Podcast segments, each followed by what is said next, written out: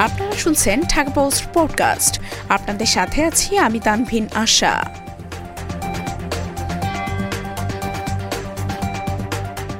পাটুরিয়া দলদিয়া নৌপথ স্বাভাবিক।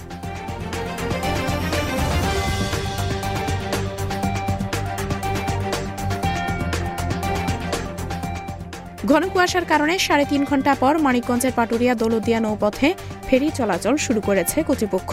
শনিবার সকাল এগারোটার দিকে পদ্মা নদীতে কুয়াশার পরিমাণ কিছুটা কমে যাওয়ায় নৌপথে ফেরি চলাচল স্বাভাবিক হয়। বাংলাদেশ অভ্যন্তরীণ নৌপরিবহন কর্পোরেশন আরিচা কার্যালয়ের শাখার উপ মহাব্যবস্থাপক শাহ খালেদ নেওয়াজ ঢাকা পোস্টকে বিষয়টি নিশ্চিত করেছেন। এর আগে সকাল সাড়ে সাতটার দিকে ঘন কুয়াশার কারণে ফেরি মার্কিং বাতির আলো অস্পষ্ট হয়ে যাওয়ায় মাঝ পদ্মায় যানবাহন বোঝাই তিনটি ফেরি আটকা পড়ে যায়। তাই নৌপথে দুর্ঘটনা এড়াতে সাময়িকভাবে ফেরি চলাচল বন্ধ রাখে ঘাট কর্তৃপক্ষ।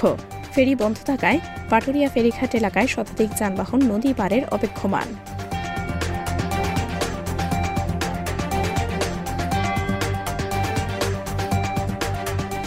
এতক্ষণ শুনছিলেন ঢাকা পোস্ট পডকাস্ট। দেশ বিদেশের সর্বশেষ খবর জানতে ভিজিট করুন W W W dot Dhaka Post dot com